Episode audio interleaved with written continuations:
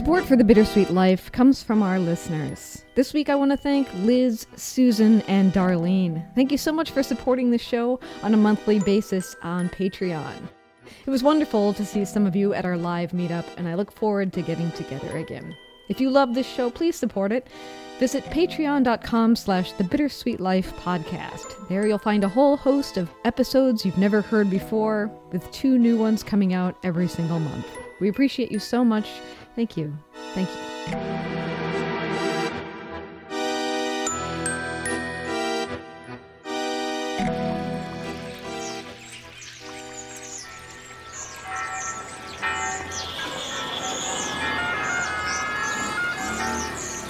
Welcome to Rome. This is The Bittersweet Life with Katie Sewell and Tiffany Parks. Hello, this is The Bittersweet Life. I'm Katie Sewell. I'm Tiffany Parks. And today, we're going to talk about ghostly apparitions and more and more. But of course, why, Tiffany, why would we be talking about this on in November? I mean, Halloween is behind us now. I mean, very closely behind us, but still behind us none, nonetheless. Very closely, yes. The death holiday that is Halloween, it goes on, it lingers. Like Italian holidays, do they linger? That's something that Italian holidays just do. Like Christmas lingers. Like there's the day after Christmas is a legal holiday. And then it the Christmas season goes on until Befana on January 6th and Easter as well. We've got Easter Monday. Italians are brilliant. They're like, every single time there's a holiday, we're going to give you one more extra day to recover from that holiday. So, the day after Christmas is a legal holiday, the day after Easter is a legal holiday, and November 1st, the day after Halloween, is a legal holiday. And today is All Saints' Day, which is not just a Catholic holiday in Italy. It's a legal holiday, so everyone has the day off. You know, everyone who works in an office or you know government building, uh, something like that, has the day off today. But you don't have a day off for Halloween, right? No, Okay. no, no, no. Halloween is not a ho- is not a real holiday, Right. I mean, that's what I kind of want to talk about today, among other things. Sort of the origin story of Halloween and how it is connected with All Saints' Day and how that comes from an even older tradition, an older Celtic tradition. And it's, uh, yeah, so today is All Saints' Day. What does that mean? It's the day that, you know, Catholic saints have their saint day. They all have one. All the saints have their own special day. Uh, there's no Saint Tiffany, so I don't have a day. Most people with classic names, you know, traditional names, they have their saint day. But November 1st is the day of all the saints. So it's the catch all. You can't remember when to celebrate St. Michael? No, you can at least do it on November 1st. You'll catch him there. Yes, although I, I will say I always, I never forget St. Michael's Day, September 29th, because it's Caravaggio's birthday. Ah, And Caravaggio's birth name is Michelangelo, mm-hmm. Saint Michael the Archangel. So that's the day he was born, and his parents named him after. That's the only saint day that I that I never forget. But yes, it's the catch-all for all the saints. And then the second of November is All Souls Day, which is all dead people. so it's that's the day you traditionally go to the grave of your dead relatives, whether they're saints or not, and you you pray for them on that day. So you got All Saints on November 1st, All Souls on November 2nd. Now All Souls Day is a Catholic holiday, but it is not a legal holiday, a national holiday in Italy. So uh, most people, of course, will work on November 2nd. But since my son goes to Catholic school, he's off Right. for both the first and the second. and will you be going to any graveyards that day? No. yeah, I don't know anyone who's buried in Rome, not personally. Yes. It would yeah, I mean it would be a nice day to go to a beautiful graveyard. That would be a nice thing to do, but um, I doubt I will. Fair enough, fair enough. So let's go back to the question of the origin of Halloween then. Yeah. I mean, it's fascinating. What I've always been fascinated, and I, I bet you have as well, because I know you and Derek love your holidays, like your specific, very minute holidays that a lot of people don't celebrate. You guys will celebrate. And it's really interesting how, if you go back and look, a lot of main traditional Catholic holidays have their origin in a pagan holiday mm-hmm. that was around the same time of year and that was similar. There were similarities to them. And the idea is what most people believe is that the Catholic Church was kind of like, you know what, all these people who are now Catholic, they're now Christian, right? Because everyone sort of converted in those first few years between the, the second and the fourth century AD. You know, you had mass conversion to Christianity, and by the fourth century AD in Rome, anyway, all pagan religions were outlawed. But even though, you know, the people, a lot of people willingly converted to Christianity, and some probably unwillingly, you know, the idea was like, let's not rock the boat too much. The people in this part of the world have always celebrated a harvest festival that is very linked to dead people right around the end of October, the beginning of November. Let's let's just change the name of it, you know, and change it slightly so that their traditions are continued. And that's the same with Easter. Easter, uh, I can't remember the name of the pagan holiday that Easter is based on. Not based on, I'm not going to say it's based on it. Mm-hmm. You know, it's like when they choose the time of year for this important holiday. I mean, because we all know Christmas. Yeah. You know, Jesus was not born in December. We know that. Yeah. Because of certain parts of the Bible that make it very clear if the shepherd I can't remember something about the shepherds watching their flocks by night. They, they, wouldn't have done that in December. Yes. Right? Yes, that's right. So they's like, okay, let's do Christmas right around the same time they would have had the midwinter the solstice. Yeah, it's Saturnalia, right? Wasn't it? Well, there are many different they're different. Like cuz there's Saturnalia, which is the Roman festival, the Roman midwinter festival. But there's also um, this the winter solstice, which was more of like a Celtic type festival, but they're all really about the same thing. It's the middle of the winter. It's dark, it's cold, it's a sad, difficult time, and everybody needs a little bit of hope at that time. So if you're an ancient Roman, you're going to be celebrating Saturnalia because it's fun, because you dance in the streets, because, you know, the slaves get to pretend to be the masters and the masters get to pretend to be the slaves and everyone just goes nuts and men go whipping women in the streets and, you know, it's something to look forward to. For the winter solstice, it's maybe about, you know, celebrating just the coming of the light, that the, the days are going to start getting, you know, longer again from December 21st. Slowly, slowly, the days start getting longer. And it's this looking forward to the light. And for Christianity, you know, it's the same thing. You know, Jesus is is the light, right? And so he's born in the middle of winter to give us all hope to get through this difficult period. So every Christmas, I mean, if you think about it, think about going through winter and not having the festivity of Christmas to look forward to. Hanukkah is the same thing. Yes, as we are recording, this is one of the darkest mornings that Seattle has experienced for a while. It almost feels like the sun just opened its eyes, so to speak, looked out and was like, you know, and just went back um, to bed. And then, of course, it's also pouring rain. So I take your point that it is good to have something to look forward to because it's only getting darker from here, of course. Yeah, and people need it. I mean, and think about before electricity. It was really dark. I mean, it was in the north, further north you got, the darker for longer it is. And, you know, you needed to have that sort of sense that there was light in the darkness. So whether it's Saturnalia or, or Hanukkah or Christmas or this, the winter solstice, you need that. So it's this, it's the same thing with um, with Halloween. So I think that it it really originates in the Celtic tradition of Samhain, and that is a tradition. From what I understand, I'm not at all an expert in this um, this area, but from what I've read about it, it was a festival that yes, it was a harvest festival. It was also a time of year that they believed that the dead were very, very close to the living. The divide between the dead and the living was at its thinnest, and the living could mingle.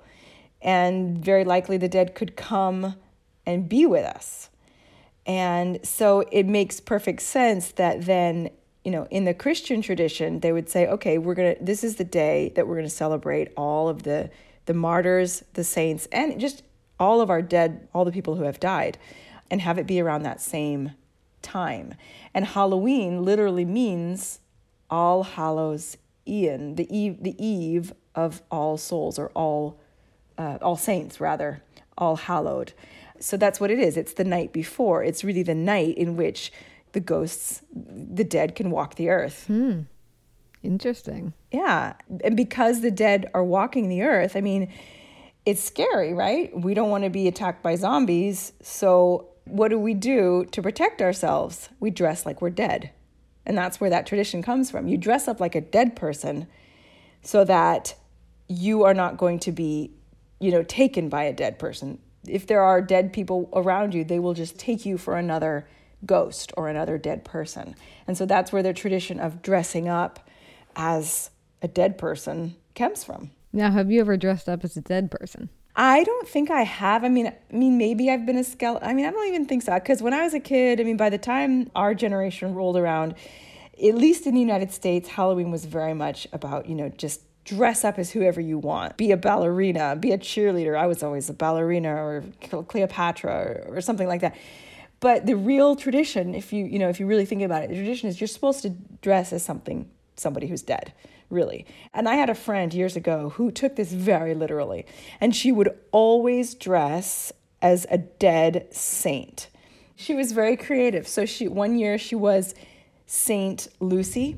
Saint Lucy had her eyes gouged out. Mm. So she had like her you know eyes all bandaged and then she had like a little plate with her eyes like with dead fake eyeballs on them mm-hmm. and then one year she was saint agatha saint agatha had her boobs cut off so she had like, you know, a white dress with blood stains. She had like bound her chest and put blood stains where her boobs were. And then she had a plate with these two little jello molds that looked like boobs. Does she always carry a plate with all of these costumes? I guess so. I, I mean, if if necessary. Yes. But she was very she was very much like this is what you do at Halloween. You dress as a dead person. You're not supposed to dress as you know the last president or w- whatever. You're supposed to dress as a dead person. I've dressed as a dead person on multiple occasions. One because it used to be that my go-to costume was just vampire because it's such an easy one to do. You know, I had the uh, the tube of fake blood and I had a long black wig for a while, and then you basically just put on any black dress, make your face a little paler, and you're good to go. And then one year I did go as a um, very distasteful, probably murder suicide with a, a boyfriend of mine, Oof. where we were actually uh, dead. But the thing that was the gen- the genius element of our costume, besides the fact that we were very very pale, was that we had covered our clothes in, I guess, some sort of baby powder. So if you came up and clapped me on the back, I actually went, poof, you know, like a little bit of, a little bit of the long in the grave dustiness to us, which I thought was That's so, brilliant. And we smelled nice, of course. I just remembered I did I, I did at least one time dress as a dead person. It was in high school, and it was uh, me and Megan Hill, old friend of ours. Mm-hmm and we raided the costume shop at uh, Youth Theater Northwest. We brought everything back afterwards, and I borrowed this really beautiful, like green damask dress, and I was Ophelia. But Ophelia after she had drowned. Mm. So I had all the flowers in my hair, and I had my face all gray with huge circles under my eyes, and I was drowned Ophelia. So I have done at least one time. Very, very nice. There is one other thing I want to tell you about before we, we talk ghost stories, and that is that the other tradition, the tradition of trick or treating, do you know where that comes from? I, I feel like I did know in the past, but please remind me. Like so many of these things, I think there there's more than one origin. Like these things are cobbled together. Mm-hmm. But one thing that used to happen in early Christianity was that poor people would go from house to house on that night, on the night before All, All Saints' Day and they would ask for food or money from people, and in return, they would pray for the souls of their dead relatives. So this is it was like a service that they offered. They would pray for the souls of the rich people's dead relatives. Exactly. Exactly. Mm. And they were so given kind of outsourcing. Exactly. Yeah, well the more people praying for your dead relatives the better, right? Mm. They actually gave them something. If they didn't give them money, they would give them something called a soul cake. I don't know what a soul cake consists of, but um, it sounds good. Does it? I mean, it sounds like it should be made of chocolate. it, it could be made of fish. Why fish? Well, soul is a type of fish, isn't it? Okay, but I'm thinking of a soul like an all souls soul, S O U L, not a soul yes. fish, Katie. Yeah, I know. But I just feel like it would be made of chocolate. Hmm. I don't know. It just sounds good.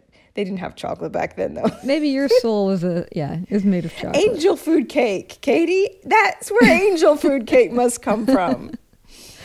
Or devil food cake. Mm. Oh, that's the chocolate stuff. Yeah, I feel like there was a trick or treat element in early Christmas. Not Christmas, but you know, Saturnalia, some one of those early origins had some sort of tradition where the I'm going to get this hazy because I'm I'm pulling this out of the memory bank, but but that the there was this one night a week when the the rich people were supposed to provide some sort of banquet for the poorer people.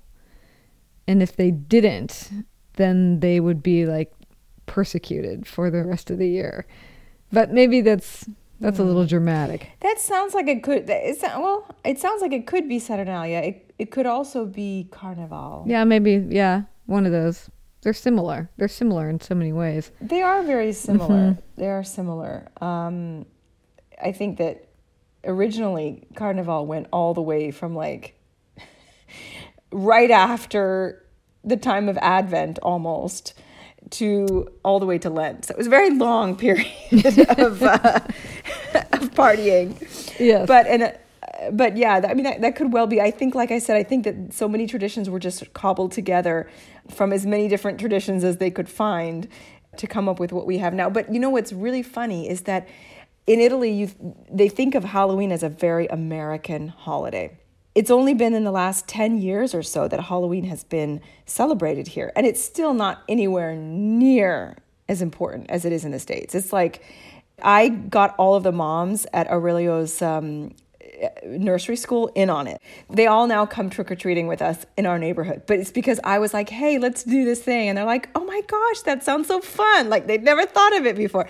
And so now we do it every year, but you know, most of the kids don't really dress like they don't put much a lot of effort into it. They'll maybe put on like a witch's hat, the girls will, or a pumpkin hat, or nobody dresses as a superhero or anything like that. It's all Halloween themed stuff because for them, the dressing up in costume happens at Carnival.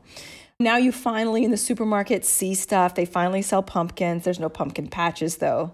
But you know, you can find a pumpkin here or there. Uh, you can find like pumpkin shaped cookies and ghost shaped cookies, but it's definitely a minor, a very minor holiday. But what's funny is all of the origins of these traditions, they all came from Europe. They didn't come from America. In fact, in Puritan America, Halloween was not accepted because it seemed it seemed so pagan even though it you know it comes from this christian idea of, of all saints day and stuff it seems like such a pagan holiday that it wasn't really a thing in early america it really was imported from europe hundreds of years ago and then eventually fell out of practice in europe and became a huge thing in america Hmm. That's interesting to think about, isn't it? isn't it Yeah. For some reason, it was reminding me. Well, I mean, the same, of course, is true with many of the Christmas traditions that we have come from Europe as well. For instance, uh, the Christmas tree, I think, is from Queen Victoria, mm-hmm. and yet it's such a big thing over here. But I did see this uh, special once about Christmas that said well, when when you think about what America's contributions to Christmas are, it's kind of what Santa Claus looks like is one of our biggest uh, contributions yep coca-cola well, even before that, you know, the Twice Night Before Christmas poems and stuff like that. But they were jokingly saying that it makes sense, of course, that America's patron saint, which would be Saint Nicholas, Santa Claus, is commonly found in the mall or at a department store. Isn't that just so American that our patron saint would be a part of commerce? yep totally fitting Yes, and that's where we would find him. And I guess it's kind of similar actually, because now Halloween, when we were growing up, of course, you went door to door through people's neighborhoods. And now, more and more, at least in the cities, kids are driven to downtown commercial cores and they go trick or treating from small business to small business instead. really Yeah, earlier in the evening. No, especially little little kids, where they, you know, the parents don't really want to have to drag them all over the neighborhood. uh-huh Just take them downtown on that one main street, let them roam around for an hour, and you're done. You know, they've got enough candy for years. huh i did not know that Yes, so it is changing here as well. interesting So before we're out of time, though, we do have a couple ghost stories that we want to share. yeah We did have our first online live meetup recently. We invited people who were uh, longtime donors to the show or new donors through patreon.com slash bittersweet life podcast. And as a part of that program, we had had a few of them share ghost stories with us. So I taped him off Zoom, and uh, we want to share a couple of those. Who should we start with? Should we share your mom's first? Sure. Your mom actually was at that event. Mm-hmm. She sent in her ghost story a little later, so that's why it doesn't sound like the other two are going to share. But um, do you want to introduce your mother in any way, or should we just hear her ghost story? Let's just hear it. Okay. Several years ago, when I was living in Seattle, I traveled to Olympia, Washington, to stay with a friend for the night. While I was there, I noticed a Ouija board sitting in the living room. That night, I slept on the couch in the living room and I couldn't fall asleep because of the spirit of the Ouija board being in the room. So I took it out and put it on the front porch, which was enclosed.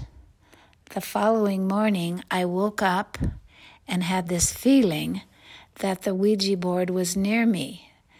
But I didn't see it on the counter, and I looked out on the porch, and it wasn't there either.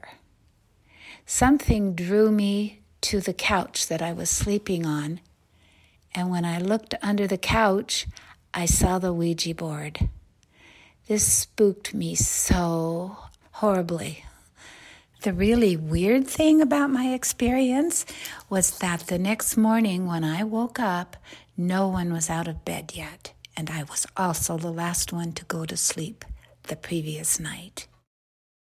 So that's your mom, mm-hmm. and the scariest ghost story that she's ever experienced. Yeah, that is freaky because when she first sent me that story, she didn't include that last little bit about how nobody in the house had gotten up. I thought it was scary just the fact that she could feel the Ouija board. Mm. I thought that was scary enough. But then when she told me and she sent a little bit of tape later, she said, actually, no, they didn't get up. Nobody got up and put that thing back under the couch. So how do you think it happened? I mean, you know I believe in ghosts, Katie. All right, well let's listen to another one. Uh let's listen to Mike's story. And Mike is sitting next to his wife Sunny. So if you hear anybody laughing or commenting, that's probably her. Okay, I, I have a story. We lived on a farm out in eastern Washington. Oh yeah. There was an old farmhouse that we we didn't actually live in, but my brother did it was built uh, around the turn of the century, around 1900. And several people who had lived in this house mentioned the fact that sometimes at night they could hear footsteps in the second floor where the bedrooms were. And they would go up and look around, there'd be nobody up there. They'd go back downstairs and they'd hear footsteps. And my brother actually had the same experience living in that house where he could hear footsteps up in one of the bedrooms where one of the people who had lived there had died. That story lived on and continues to live on to this day. So that's Mike telling us his scary story from our live meetup. Uh, I have never heard unexplained footsteps, I don't believe, but I have lived in a house where somebody has died.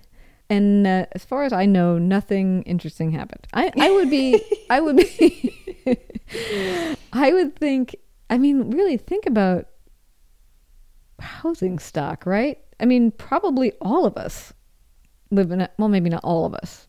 There's newer houses, but many of us live in houses where someone has died and we just don't know it because people used to die at home more often. Yeah. Yeah. I mean, I think about the, some of the places I lived in Rome, you know, that were hundreds of years old. Yeah. Literally. Some of those apartments that I lived in.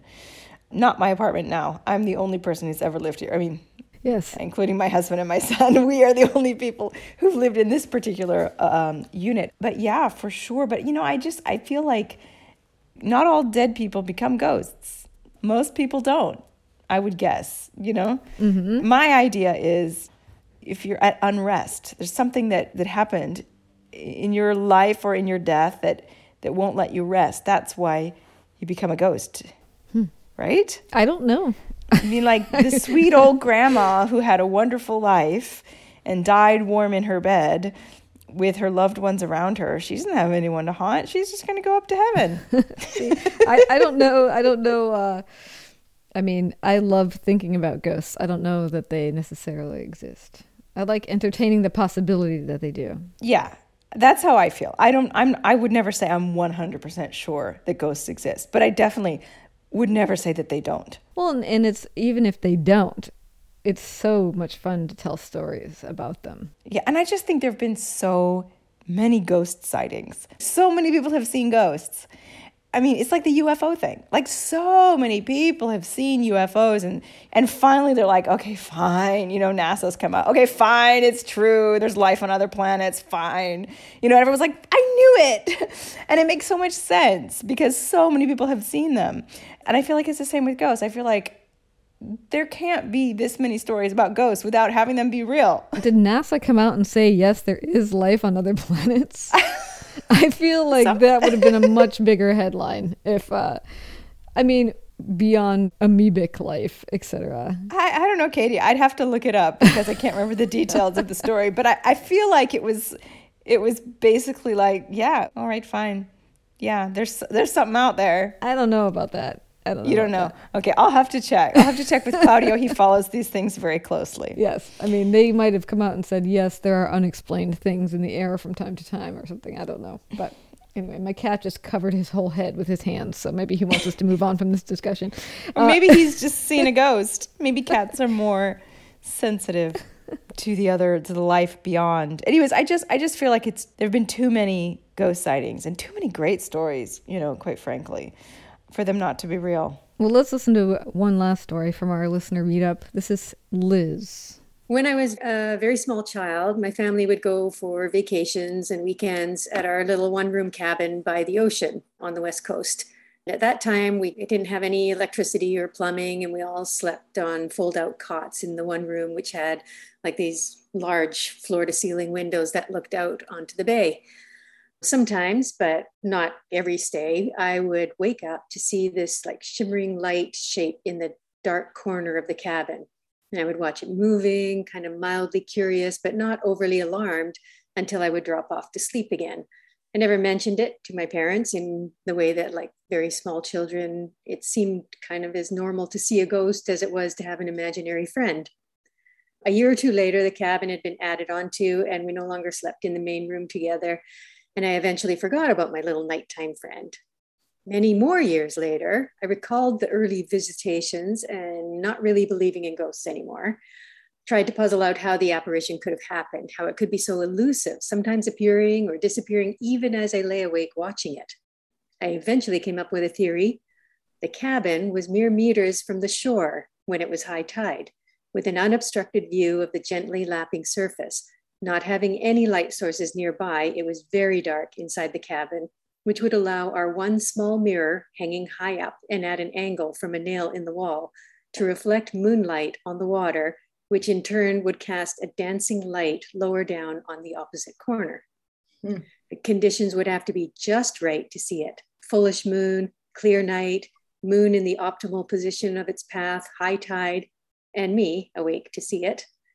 As the moon continued on its orbit, it would come into and out of that sweet spot, making it appear and then fade away. It's only a theory, of course. Can't go back in time to check all the angles, but it seems to make sense. Or it was really a ghost. That was beautiful, the way she told that story. I really enjoyed that. Yeah, me too. It's so well put. Yes. All right, well, to finish up, you told a story during that live meetup that I figured it would be fun to end on, just, you know, to leave us in a ghostly place as we enter the month of November. So, you know, Katie, there are lots, there's supposedly lots of ghosts in Rome, particularly because so many people have died here.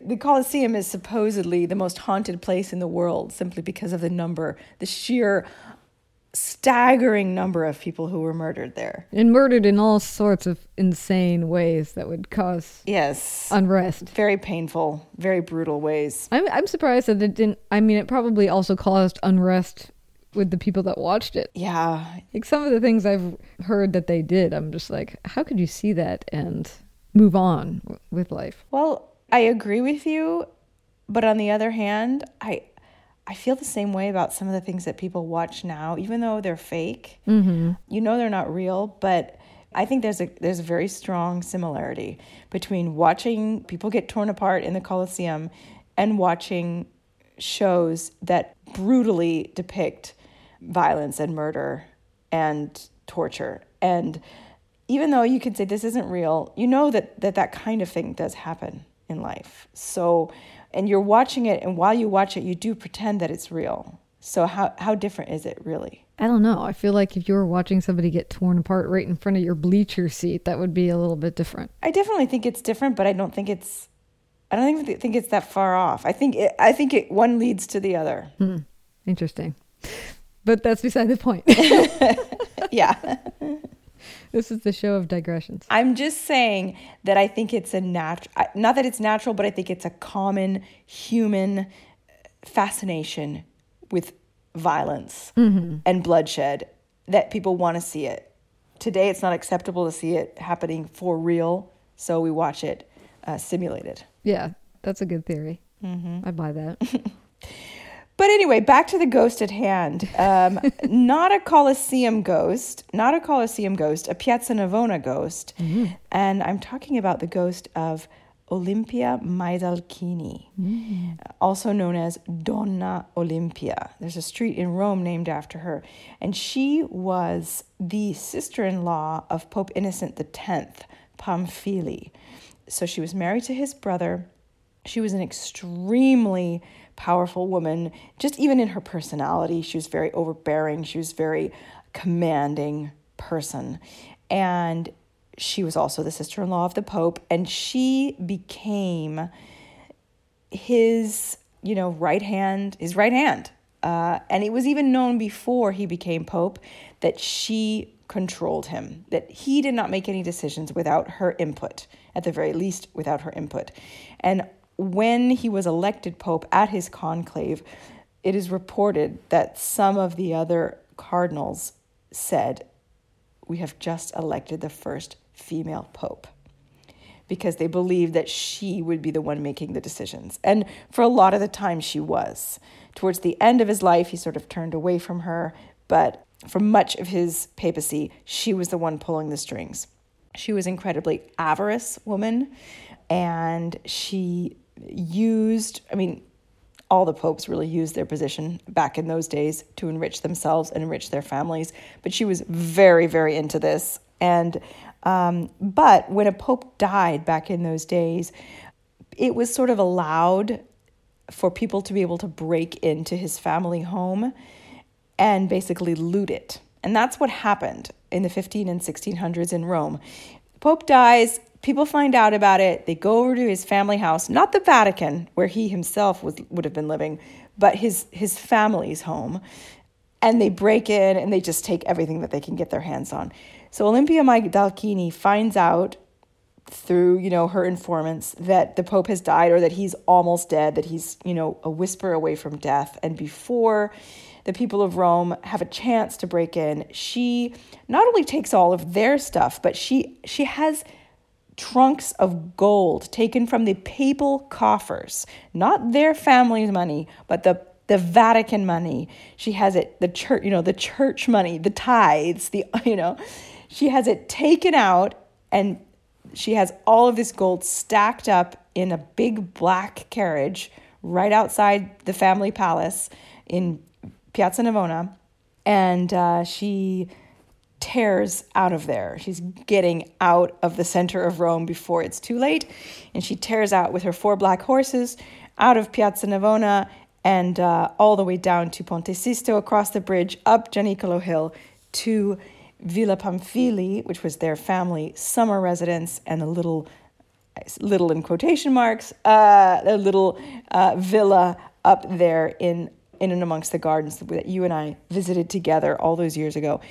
And she dies two years later of the plague, a very horrible, painful death, of course. Um, and it is said that her ghost now haunts Piazza Navona. And you can sometimes see that black carriage with the four black horses tearing out of Piazza Navona in the middle of the night. Hmm. There are so many great details about that story.